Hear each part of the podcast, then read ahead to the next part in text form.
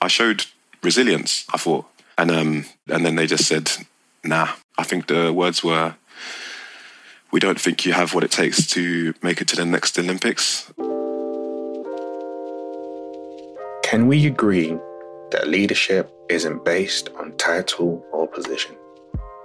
I have created this podcast to talk to everyday people who lead in extraordinary ways in their everyday lives, both professionally and personally, in the hope that it will inspire everyday people like you and me to realize we are everyday leaders.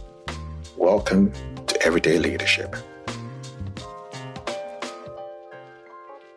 On today's episode of Everyday Leadership, my guest shares his story how he went from winning the British Indoor Championships in February to delivering parcels for Amazon in summer this year.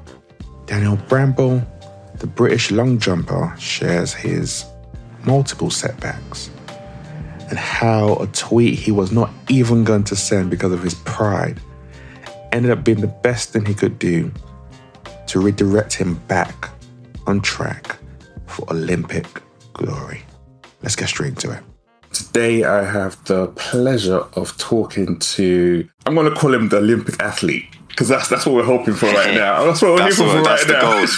That's what the goals are. Yeah, we go. Daniel Bramble, how you doing? I'm good. I'm good. I'm good. Happy to be here. See, a couple of weeks ago, I was on Twitter and I saw this tweet which said this year really went from road to Tokyo to at the end of the road turn left and talked about being unfunded and supported and you have to adapt to be you have to adapt or be extinct. And that was the tweet from Daniel that I saw. And that tweet hit me, hit me differently, um, to be honest, especially in the year that we've had with people dealing with a lot of changes, COVID, and the impact that's had, to see an Olympic athlete going through that change and going from training for the Olympics and getting ready for um what's going 2021 now to stacking boxes and doing deliveries for Amazon, which again there's nothing wrong with that, but it's a massive change on, on your career path. So I guess a great place to start would be like what actually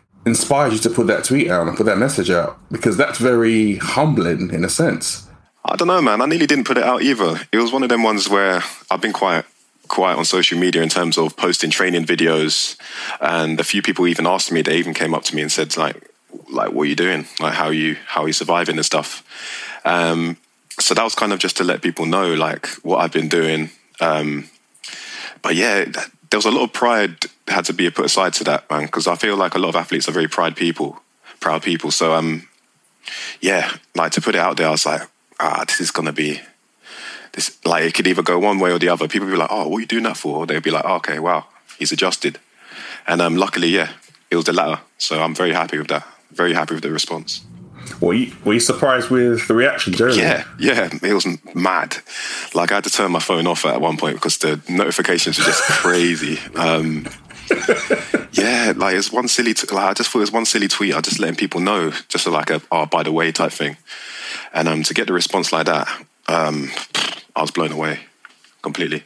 Even when you um actually even applied for for the tweet came out and you actually applied for the job, how was that for you to make that that decision to to go into black and, and to do what I need to do? It was a hard one because I mean, a lot of my friends saw this year as a extra year to get better. Um, there was no competition, so they could just train all the way through and almost improve where they would be competing and kind of plateauing. Uh, and for me, I felt like it's almost taking a step backwards. I, I didn't. I stopped training. Um, yeah, I couldn't juggle both. I couldn't walk 12 kilometers a day delivering parcels and then train afterwards. So um, for me, it was a, it felt like a step backwards, but at the same time, it needed to be done. Um, like I said, I'm unfunded, unsupported, so I had to build an income from something um, because usually my main income is from competition, and there was no competition this year, so I had to, you know, like, like I said, adapt or be extinct. And speaking about competition, the last competition before we actually went into into lockdown, Yeah, you won. Yeah, British indoor champ. So you were you were on a high. Like Yeah, things were things were looking up. You had the you had the medal. Yeah, and I remember saying in, in the the interviews afterwards, I was like, like it's a few tweaks, and then I'll I'll jump far, I'll go a long way, and um yeah, and then the year just went. straight downhill from there. Almost jinxed it, I think. So after looking at your on um, your career, something that I delved into in what you missed out by on Rio Olympics by what one centimeter. Yeah, yeah, that was a that was a rough year for me, boy. Um, yeah, went to the World Indoor Champs. First time at World Indoors, jumped eight meters fourteen. I needed eight meters fifteen um, to make it to the Olympics, and then um, what was probably about three four weeks before the British Champs, where I had to come top two to secure my place. Um, I tore my adductor, which is basically the inside of my leg in a training session. Um, yeah, so that was a rough time. And obviously, at the time, I was like, "Yeah, I'm optimistic. I'll be back three to four weeks. I'll be, I'll be good to go." Um, yeah, and I, I, just wasn't. I pulled it again um, in the competition to try and show form, and yeah, that was my summer pretty much done. Um, yeah, so that was a hard time, man. That was a that was a hard summer. When athletes tend to get injured, I've spoken to a couple people in the past in the podcast. It can either go one or two ways. Sometimes it can inspire them to move forward. Sometimes they call it quits, or there are some who actually keep on going, but they lose their love for the game. Which category were you in? Boy, I, I lost. I think, I think for a while I lost the love for the game a lot. Um, but at the same time, the love was still there. So I was trying to fill the gap. I remember I was I was just going to every motive available, just trying to fill the gap of trying to get some sort of rush like I would get from competition. Um, so yeah, I was, I was, going. I went to festivals. I was going here, going there, just to try and block it out. But at the back of my mind, I always knew. And um, it was only in the the winter season starting um, for 2017. That's when the I kind of turned that hurt and turned that pain into like fire to fuel the fire for next year. And that's when the love came back. When I could finally start running again, start jumping again, that's when the love came back. Um, so yeah, it, it, was a it was a long road to that point, but um, yeah, I got there in the end because I remember a couple months after I was injured and I injured myself again. I, was, I, I even told my mum I was like, I'm quitting. Like I can't do this because um, people don't realize like an Olympic cycle is four years it's not just the build the build up year before that. It's it's a whole four years, and for me to get that close, literally that close, a centimeter, and and being denied of my dream, it it hurt, man. It, it did hurt. It's it's not nice to go through. Um, but yeah, luckily I could switch it around and yeah, fuel the fire for the next year. What did your mum say to you when you told her you wanted to quit? of course, she was just like, "Don't be stupid! like you've been literally." She used to put me in a baby bouncer as a kid, so I've always been jumping up and down even before I could walk. Um, so she knew I didn't mean it, but she just knew at the same time I was hurting at the same time, and she'd seen she'd almost see the journey to that point, me getting that close, and then boom, um, injury. So, I mean, deep down she knew, but at the same time she was like, just you know, take a step back and and look at it with like wise eyes at a later point. and yeah, luckily I did. So you made your comeback in 2017. You're starting to feel good again, and then you lost your your lottery funding that year. Did that feel like? Yeah, I'm, I'm, reliving the story with you, Dig, digging out these emotions that I forgot. Yeah, yeah, yeah. So, yeah, that was a that was a shaky year, man. I, I remember I went to um, European indoors, and um, well, I'd, I'd, only been training for three months, and I thought, yeah, I'm ready. I'm ready to go out on the European stage. And obviously, I absolutely flopped. Like I got three no jumps, um, didn't even make the final. but um, I was so eager to get back out there. But at the same time, I was scared because I injured myself jumping, like doing what I love to. So to put myself out there in a competitive environment, have the adrenaline going, it was scary. And to me, I felt like I proved myself that year. And then British Athletics said, no see you later, mate. Um, so I was like, okay, that was another kickback. Like I, I just felt like I'd proved myself, like I'd finally come back from a massive injury, the biggest injury of my career, and then I kind of proved myself. Obviously, I wasn't super competitive um, distance wise, but I was. I showed resilience. I thought, and um, yeah, and then they just said, nah, um, we don't. I think the words were we don't think you have what it takes to make it to the next Olympics or something like that. I was just like, whoa, damn, okay, thanks. Wow. Yeah. So, and they they'd been part of the journey to see me come back. So, for them to say that after they've seen how I was to where I was, like at the end of 2017, I was like, okay, wow. Uh, like I was literally speechless. I was like, well, okay, this is how it this is how it goes. So that's um I think that's one thing that a lot of people don't really understand when it comes to funding of athletes? Like, how does that how does that work? So, um, a lot of it depends on, I guess, age, and it's mainly just statistics. So, I first jumped on funding in 2013. I jumped seven meters 91. I was a 22 year old guy. Um, came second at the British Champs that year. Um, and so they saw potential in that. So they put me on what is called podium potential funding, um, meaning I had potential to podium at um, major champs and so on. And so that's how I jumped on in the first place. Um, and again, I proved myself in 2015. I jumped 8 meters 21, um, became the fifth furthest long jumper in British history. And that was a really good year for me. That's when I finally decided, ah, maybe I'm maybe I'm not too bad at this long jump stuff. Like maybe I don't have to, you know, work in Sainsbury's or so, like you know just get another job on the side, and that's when I actually started taking it seriously. Um, so yeah, that's the process. They they have a sit down meeting end of season and then kind of review the stats of each athlete, and I guess they decide whether or not to put people on it from there. And how important is that funding to an athlete? What difference does it make? Uh, do you know what? It, it, people say, "Oh, you, you can you can be an athlete without funding," which you can. You obviously you can because it happens a lot. But um, yeah, f- like free warm weather training trips, um, free physio, just just having doctors on tap almost twenty four seven. It was it was it was really handy. I remember I tweaked.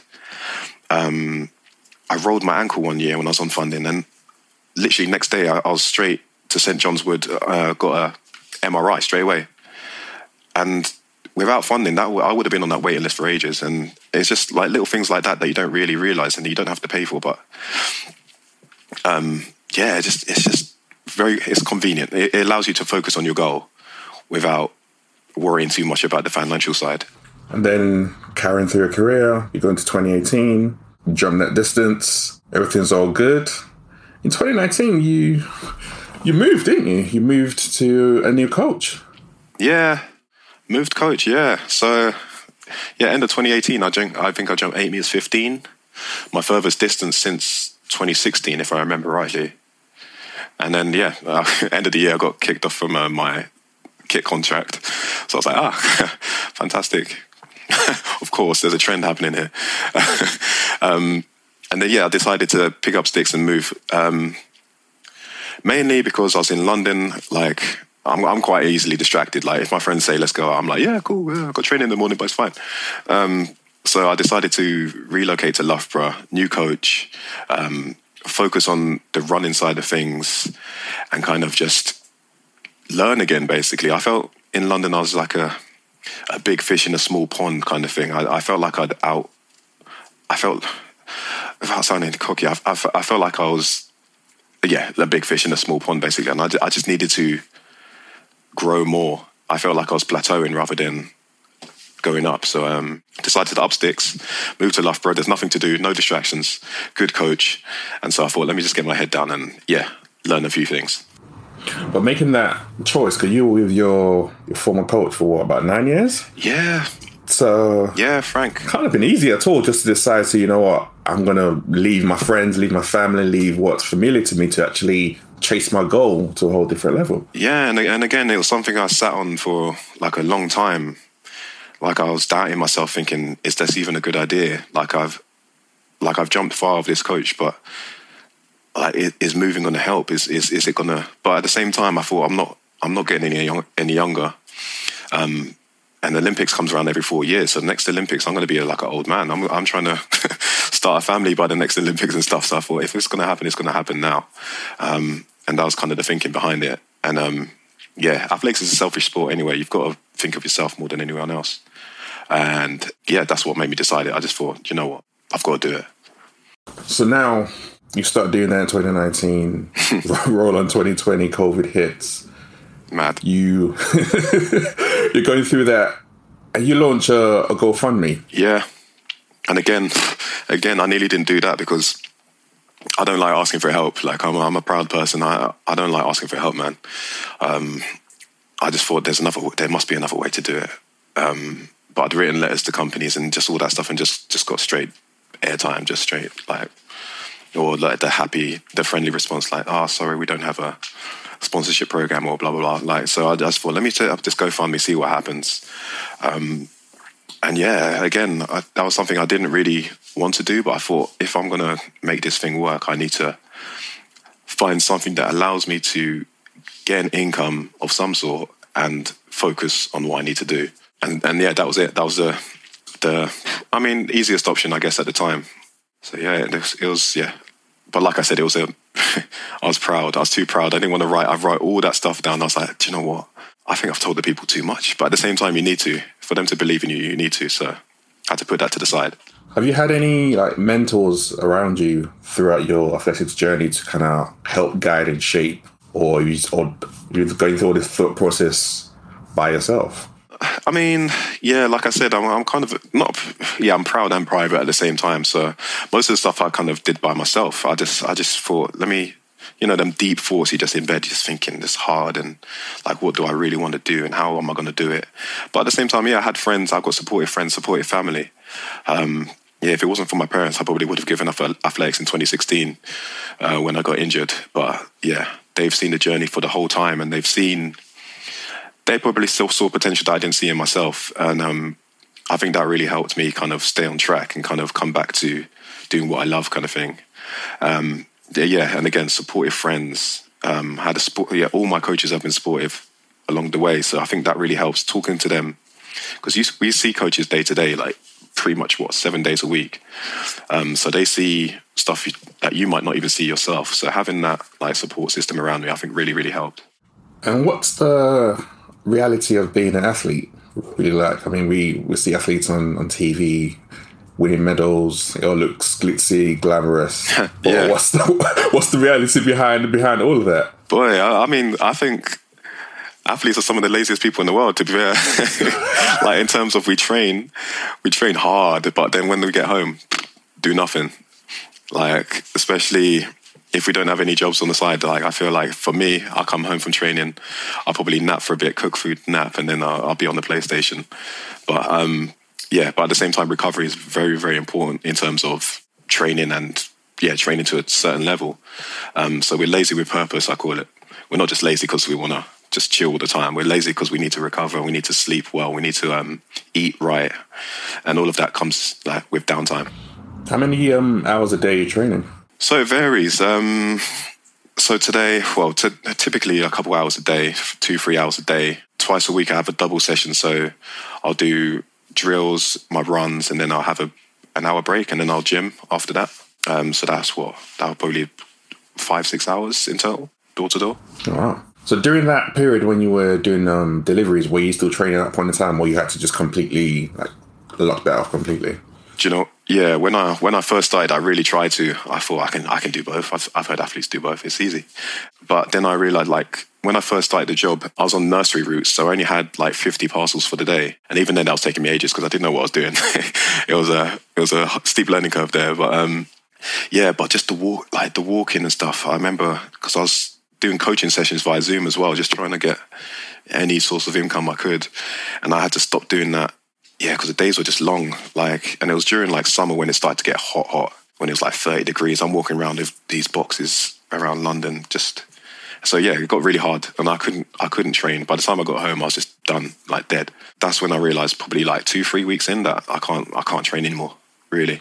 And how have your other friends who are athletes, how they coped during this period? Do you know what? I didn't really know. I like I knew athletes were trained and stuff, but it was only when I sent the tweet um, I had what two or three people saying they've been doing the same thing, and I didn't even realize. And it's one of those things. If I never tweeted it, like people would have never realized. But yeah, his, his friends I thought were doing quite well. They've got kit contracts. They, they're training well. They're training hard.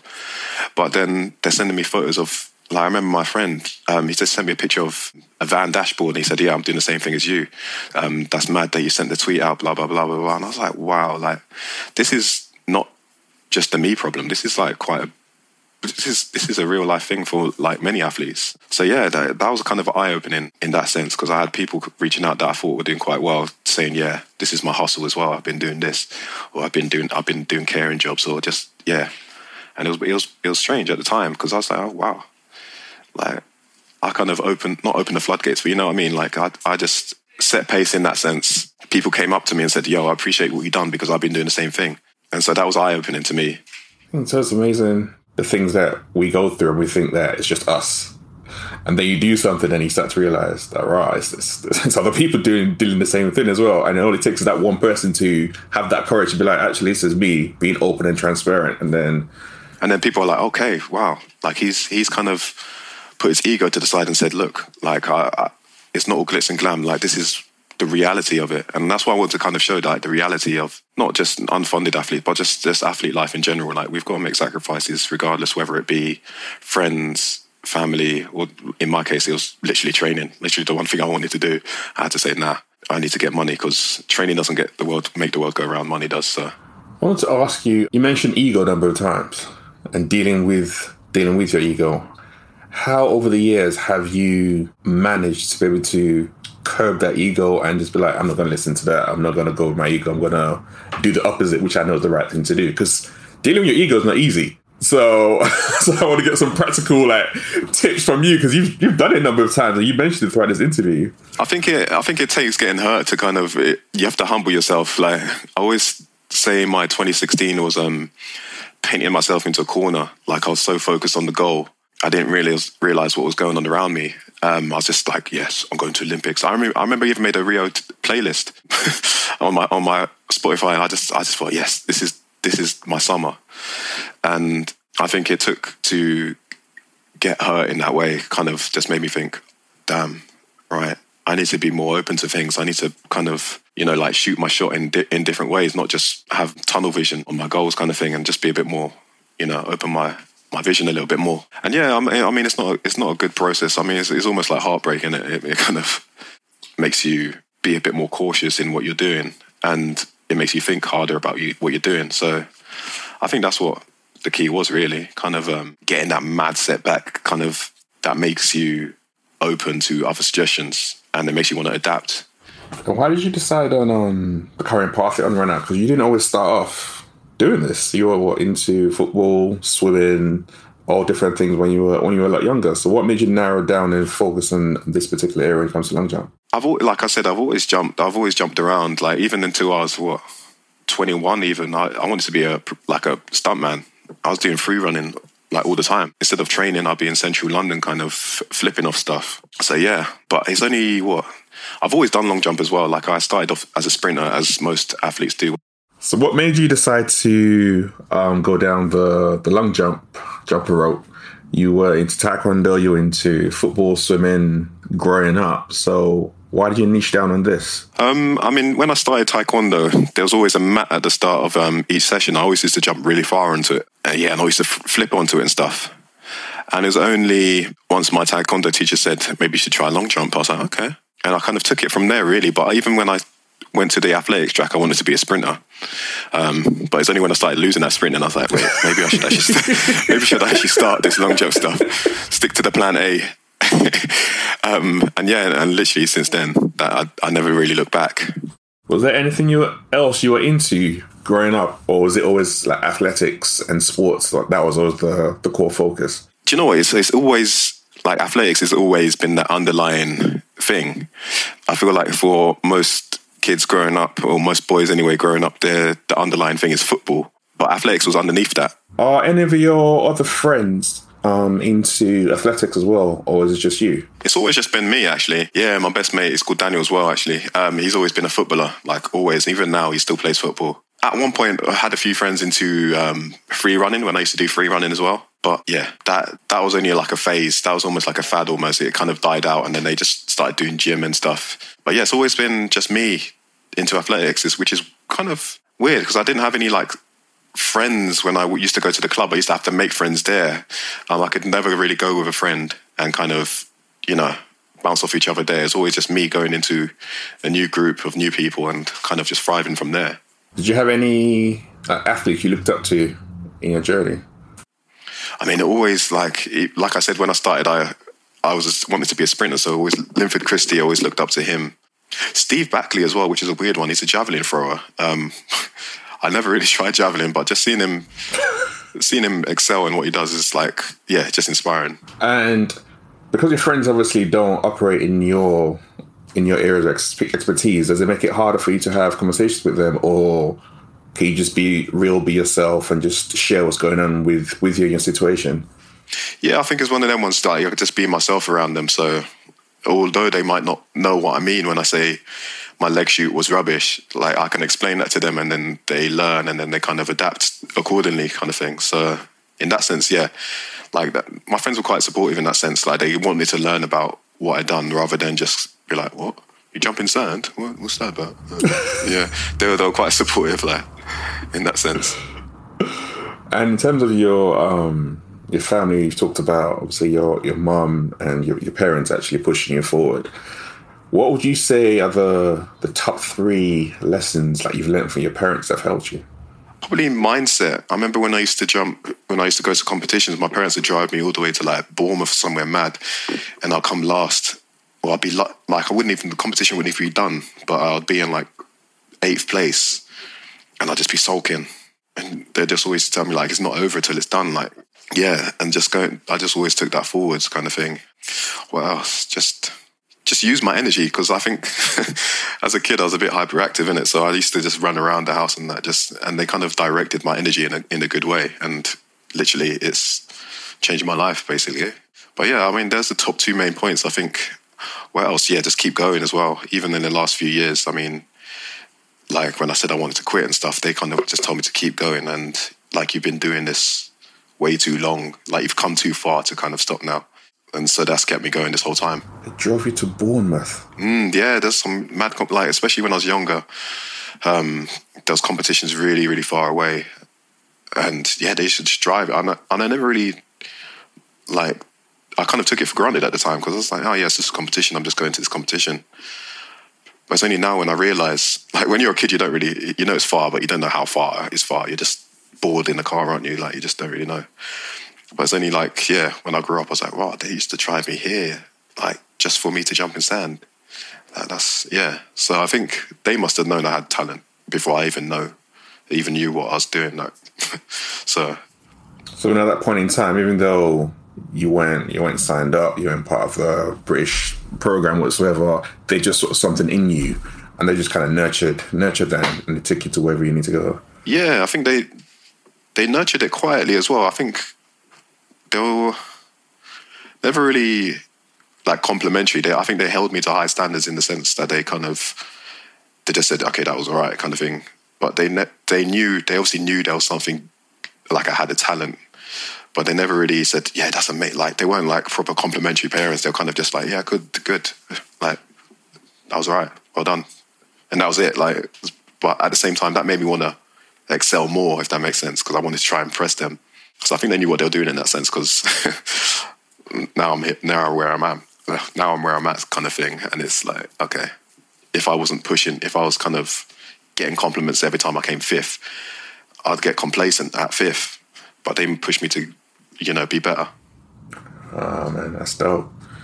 Is there anything outside of athletics that you would love to do? Oh, I mean, I've always drawn, even when I was growing up, I've always drawn. And it's more like patterns and stuff. So I'd, I'd, I've always wanted to delve into the kind of clothing world and kind of just put some ideas out there and see how they come come back kind of thing. I think I'm quite creative in that sense. Well, it's like music as well. I, I always like music, always enjoy. I like the idea of making beats and making vibes.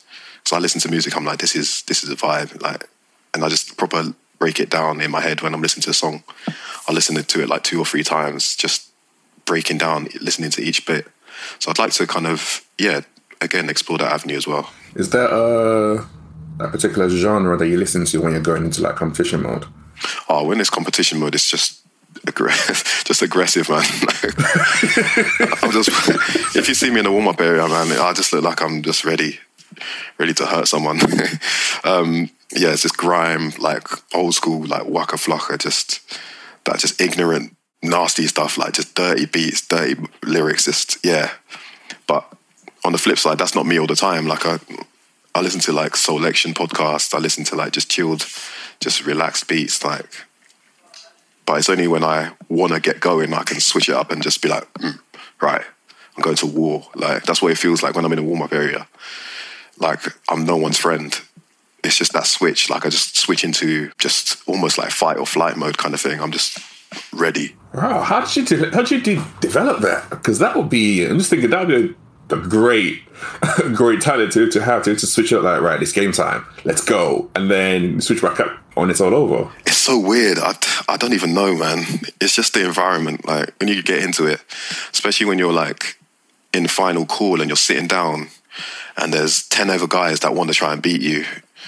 It's like it's just I don't know. It's just like hunt or be hunted. It's like some primal instinct just comes out. It's like we're going to war. Like you're not my friends anymore. Until the competition's done, you're not my friend. But it's funny that once I get out there and I'm in my flow, I kind of become a little bit more relaxed. So like I'll clap for the other guys when they want to clap. Like I'll compliment them if it was a good jump. I'll be like, yeah, that's good, man. But yeah, like warm up area and final call. That's when I'm just like, don't, don't speak to me. Like I'm, I'm ready. Who's your favorite artist then, like music wise? On off the track, I'd say probably Curren$y, like Freddie Gibbs, Playboi Carti to an extent. I like I like the beats more than the lyrics because half the time I can't really understand what he's saying. Not gonna lie. um, who are? I mean, Drake's up there. I mean, Future's up there. Who have I been listening to? I, Headie One. I listened to that album not too long ago. That's that's a good album. But it, it varies, man. It depends on my mood. Um, the other day I was listening to Alexa Moore. She she just makes really chilled beats, like just really like thought provoking music. Like the lyrics are mad deep and stuff. Um, oh, there's so many. There's so many. Um, yeah, it's Erykah Badu, just everything. Like, like even yesterday I was listening to some like old school dubstep, like just just randomly. So yeah, very very eclectic. Yeah, like you know them old school like Benga Benga days, Benga and yeah, Skream. Like, I, yeah, I remember them. Yeah, like that. That I was listening to that yesterday. Like, depends on my mood, honestly. Like, yeah, like, or sometimes it's just drum and bass. Sometimes I just think, oh, I want to listen to some drum and bass. Uh, yeah, so it, it, varies, but most of the time it's it's like hip hop and stuff. Like, just yeah, hip hop, R and B, sometimes reggae there's so many more. Sometimes, yeah, sometimes I feel like I want to go carnival, so I just listen to some soca. Like it, it, just varies. You do your indoor carnival this year? I didn't do indoor carnival, nah. But, but at the same time, I was working in it. I was working, so I, I remember because I work it. I worked in Notting Hill as well, so I was, I was playing soca at my little my Ford Transit the whole time.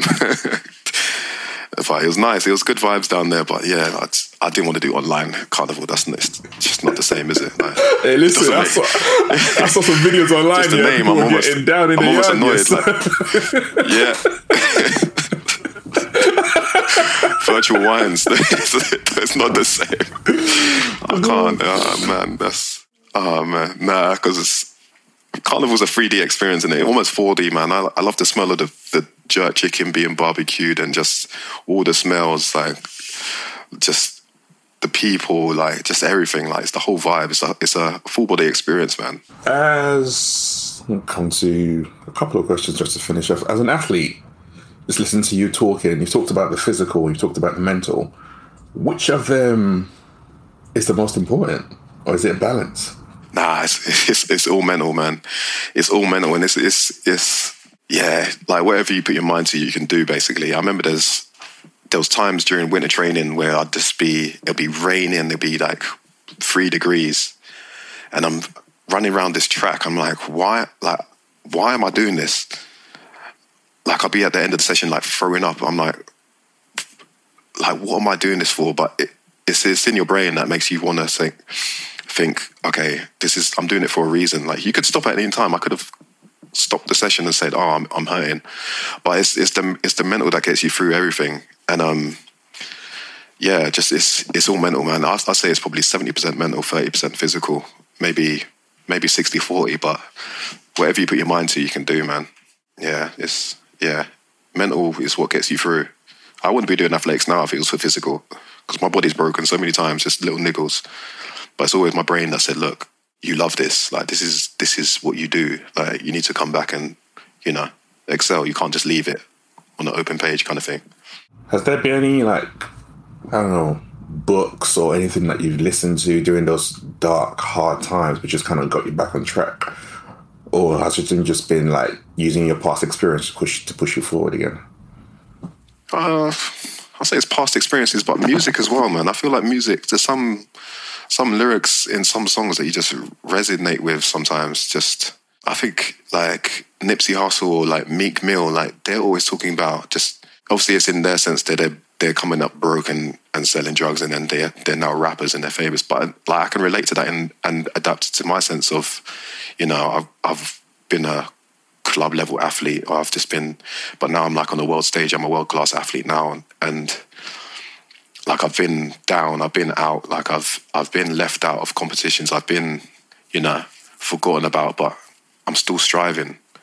Um, yeah, just just music mainly, but I listen to every now and then just to, you know when when I have to be in the mood for it. Like I listen to Alan Watts a lot. Like he's very philosophical about just life and just you know just the meaning of your purpose and and just yeah stuff like that. So I I, I mean it's mainly music, but if I'm feeling smart. if if my brain's ready for it, I'll listen to like Alan Watson, just just motivational, just talks and just just random stuff on YouTube. But it, it, does help. It really does help because it, it kind of gives you like a little adrenaline rush. You're like, yeah, it makes you feel powerful, especially when in times where you're injured and stuff. Like it just it just really helps. So you put a tweet out there. You set up a GoFundMe. You've raised your money. You got a wonderful birthday present from Gymshark. Hundred percent, hundred percent, man. Yeah. In fact, let me ask you, how, how, did that feel like? Obviously, you've had a lot of people supporting you, a lot of people donating, yeah. which is fantastic. But they gave you almost nine k. So, like, I still can't believe it now.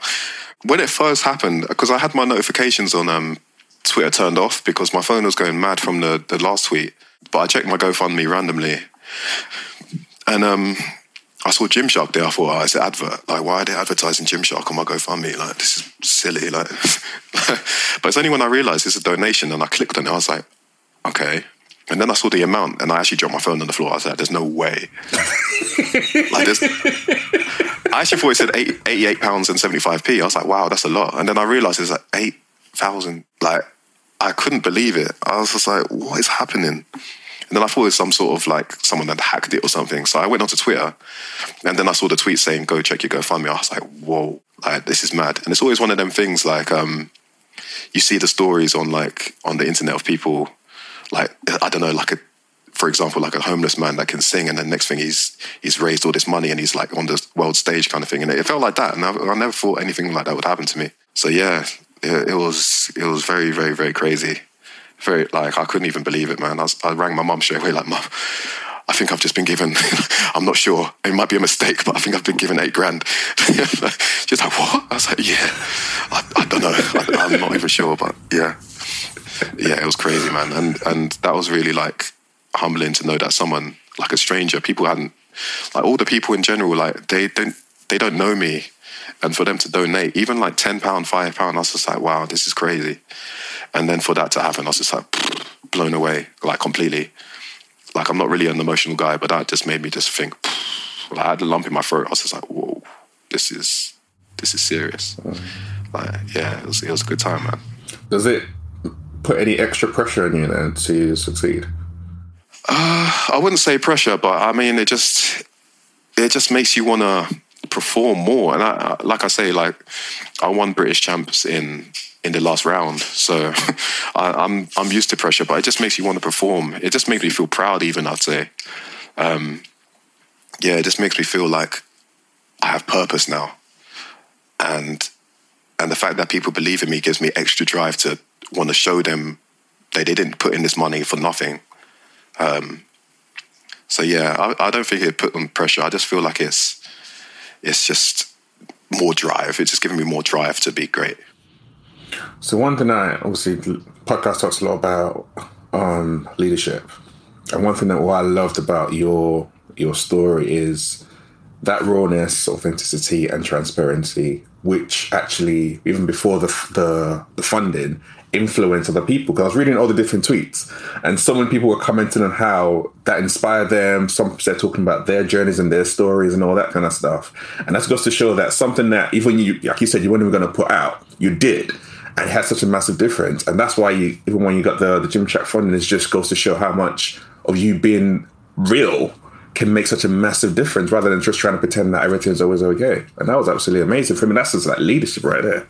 Definitely. And I remember there was there was quite a few like younger athletes that messaged me saying, "Raw, like, I really rate you for what you've done. Like, uh, you've like I, I, never thought athletics was like this, and for you to kind of say that, it it probably opened my eyes. And I just want, yeah, it was it wasn't just to let people know that what I'd been doing. It was more to let like the younger athletes know this is the reality of sport. Like you see the Mo Farahs, you see the Jess Ennises on TV, you see the Usain Bolts, but there is another side to it as well. And I just kind of wanted to show that to to everyone.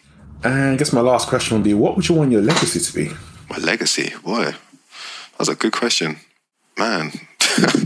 I never even thought of that. Um, just always never be too proud. Kind of just almost like shoot your shot. I'd, I'd, that's the main thing I'd say. Just just don't be too proud to shoot your shot because you never know what's going to come back. But legacy, boy, that's a that's a big word right there. um, I couldn't actually tell you right now. I'm gonna have to. Uh, yeah, you know what? I actually don't know. I just, I just, just, just, yeah. Like I said, shoot your shot. Just work hard, and don't be afraid to ask for help. That's a perfect way to end this podcast. Appreciate your time. Thank you for coming on, Daniel. Thank you for sharing your story about your setbacks and actually encouraging people to know that it's okay to not be okay. It's okay to actually share what you're going through with other people because by you doing that, you encourage other athletes, you encourage so many people. And like you said, you took a chance, you shot your shot, and now you're on your way to training towards Olympic glory, and we are rooting for you. I hope you've enjoyed this episode of Everyday Leadership. Catch you soon. Don't forget, I have show notes on my website, everydayleadership.buzzsprout.com, so check that out. And if you've enjoyed today's episode, make sure you subscribe and tell someone else. Appreciate your support. I'll see you next time. This is Everyday Leadership.